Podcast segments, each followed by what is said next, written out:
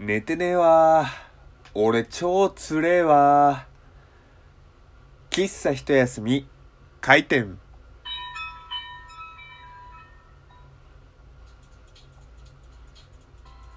はい。皆様ごきげんよう。喫茶一休みゆうさとでございます。3連休初日。というね、えー、カレンダー、暦で言うとね、えー、勤労感謝の日金曜日で土曜日、日曜日の3連休となっておりますね。で、今日11月23日、えー、今収録をしているんですけれども、収録をしているのが今23時52分なんですよ。23日の。えー、僕今この時点でですね、え、今日活動し始めてから、えー、22時間くらい経っているわけでございますよ。あのー、僕もね、もういい大人ですので、こうね、変にカッコつける中二病的なことは言いたくないんですが、もうね、今日寝てなくて辛いんですよ。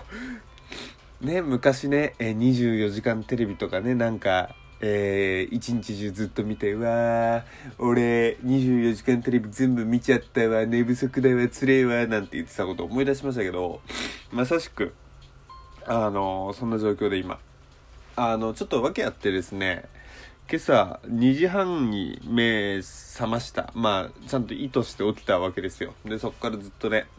いろいろやってて。で、今に至るわけなんですけど、あのーすごく十何時間くらい経ったあたりからいよいよですね判断能力というか思考能力の低下が凄まじいというのがすごく身に染みて分かってくるんですよね。例えばお風呂なんですけど、えー、僕基本的に洗う順番って、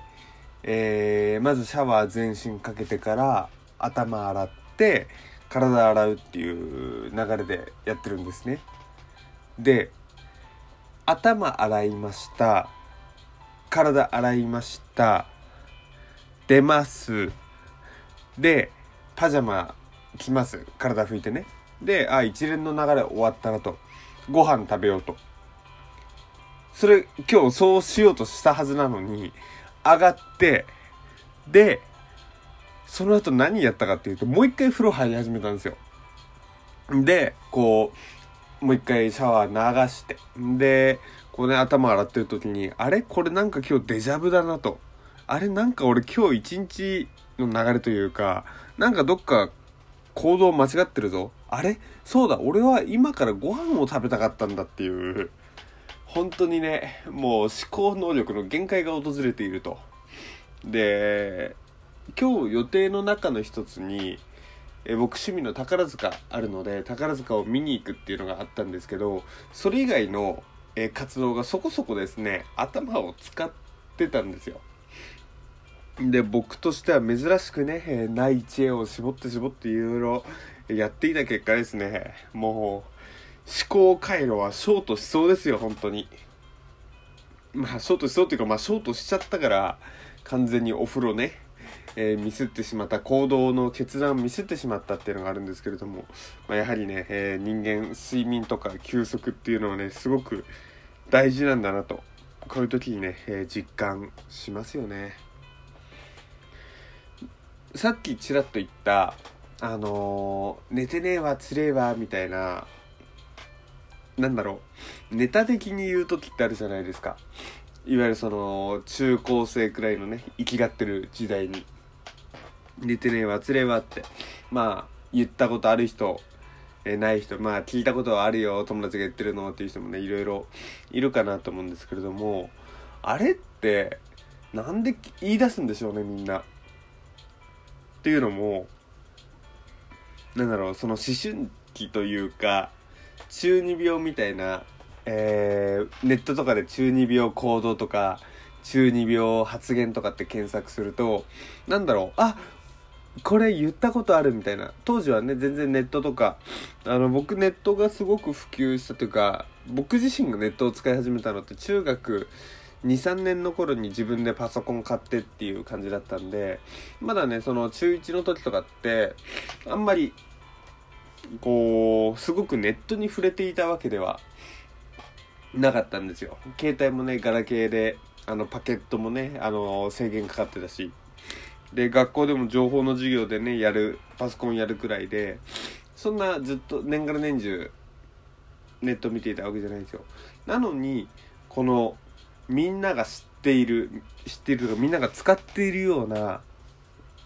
このある一定のあ分かる分かるみたいのがすごく当時やっていたなっていうのがね僕今すごくあって。ああいうのってどっから出てくるんだろうなってふと思ったんですよ。今だったらねこう Twitter とか Facebook とかあとそっからねなんか情報がすぐ回ってくるじゃないですか。だからそういうのに、えー、ハマって憧れて言っちゃうっていうのは分かるんですけど当時はあのー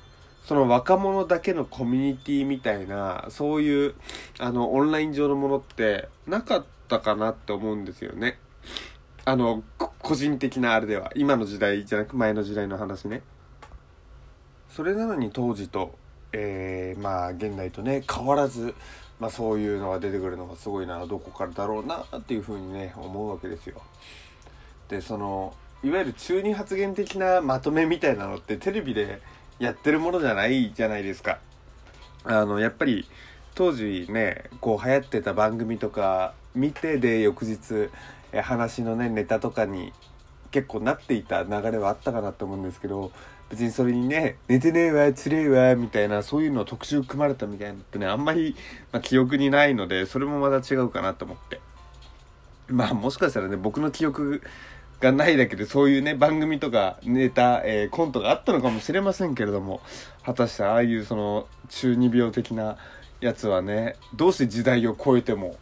ここまで、えー、統一というか、えー、広がる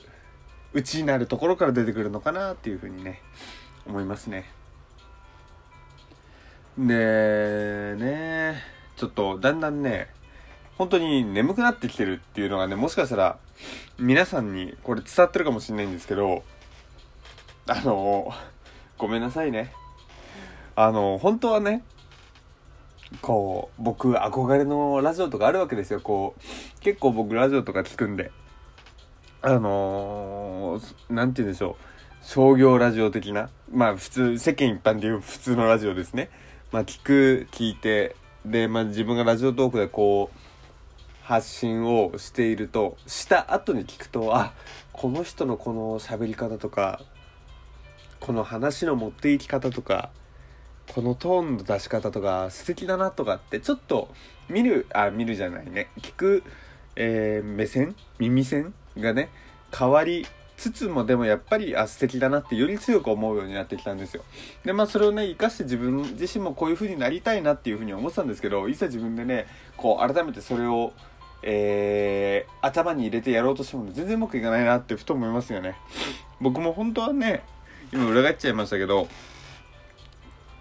こういろいろありつつも毎日毎日ねすごくなんだろうはいみんなみたいななんかちょっと今よくわかんないけどそういうね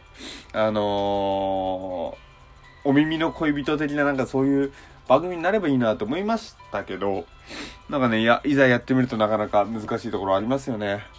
まあ僕自身ね、こういう風に、あの、もう今、鼻声にもだんだんなってきてますけれども、こう、体調崩すと一気に崩しちゃう時とか、なんかすっげえもういろいろ忙しくてつれえわ、みたいな時とかあるんでね。まあ、それこそ、えー、まあそういうね、えー、発信、パーソナリティ側の、まあ調子とかも声に乗せていろいろ伝わるっていうのが、ある意味魅力っちゃ魅力かもしれませんけれども、まあね、いろいろ考え方とか考える方向性とかあるか、あるよなーっていうふうにね、思いますね。そうで、またもう今日話すっごくてんやわんやあっちゃこっちゃ言っちゃって恐縮なんですけれども、こうね、最近夜体調悪くて悪くて、あの、あ、死にそうとかじゃないですよ。あの、ラジオトークね、ちょっと聞き返していただけたらわかると思うんですけど、なんかね、だんだんね、鼻声というか、ひどくなってくるんですよね。で、一回前に、いや、これってラジオトーク話し始めたら鼻詰まりひどくなるって、ラジオトークアレルギーですかね、はいはいはい、みたいなことを、ちょっとやったんで、言った記憶あるんですけど、なんだろうね、ラジオトークアレルギーっていうか、多分ね、体の疲労というかね、なんかもう免疫がなんかもう動いてないのか知らないですけど本当にねもうだんだんだんだん悪化していく様がねよくわかるみたいな。もしねこのラジオを聴いている、えー、お医者様とか鼻炎専門家みたいのがいらっしゃいましたらね是非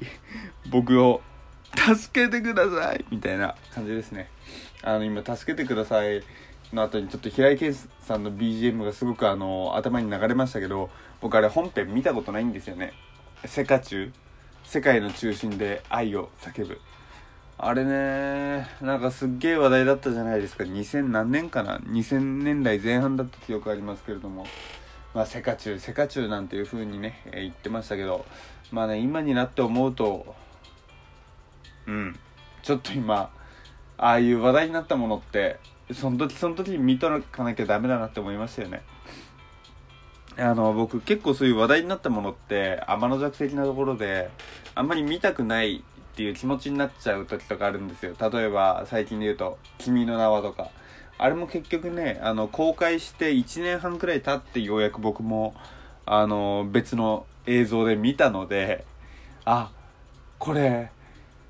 話題になってる時俺も見ときゃよかったと思いながらちょっとね泣きながら見てた記憶ありますけれどもやっぱりね天の弱よりもね素直に車に構えずね素直に、えー、いろいろね、えー、あるあの、時代の流れに身を任せて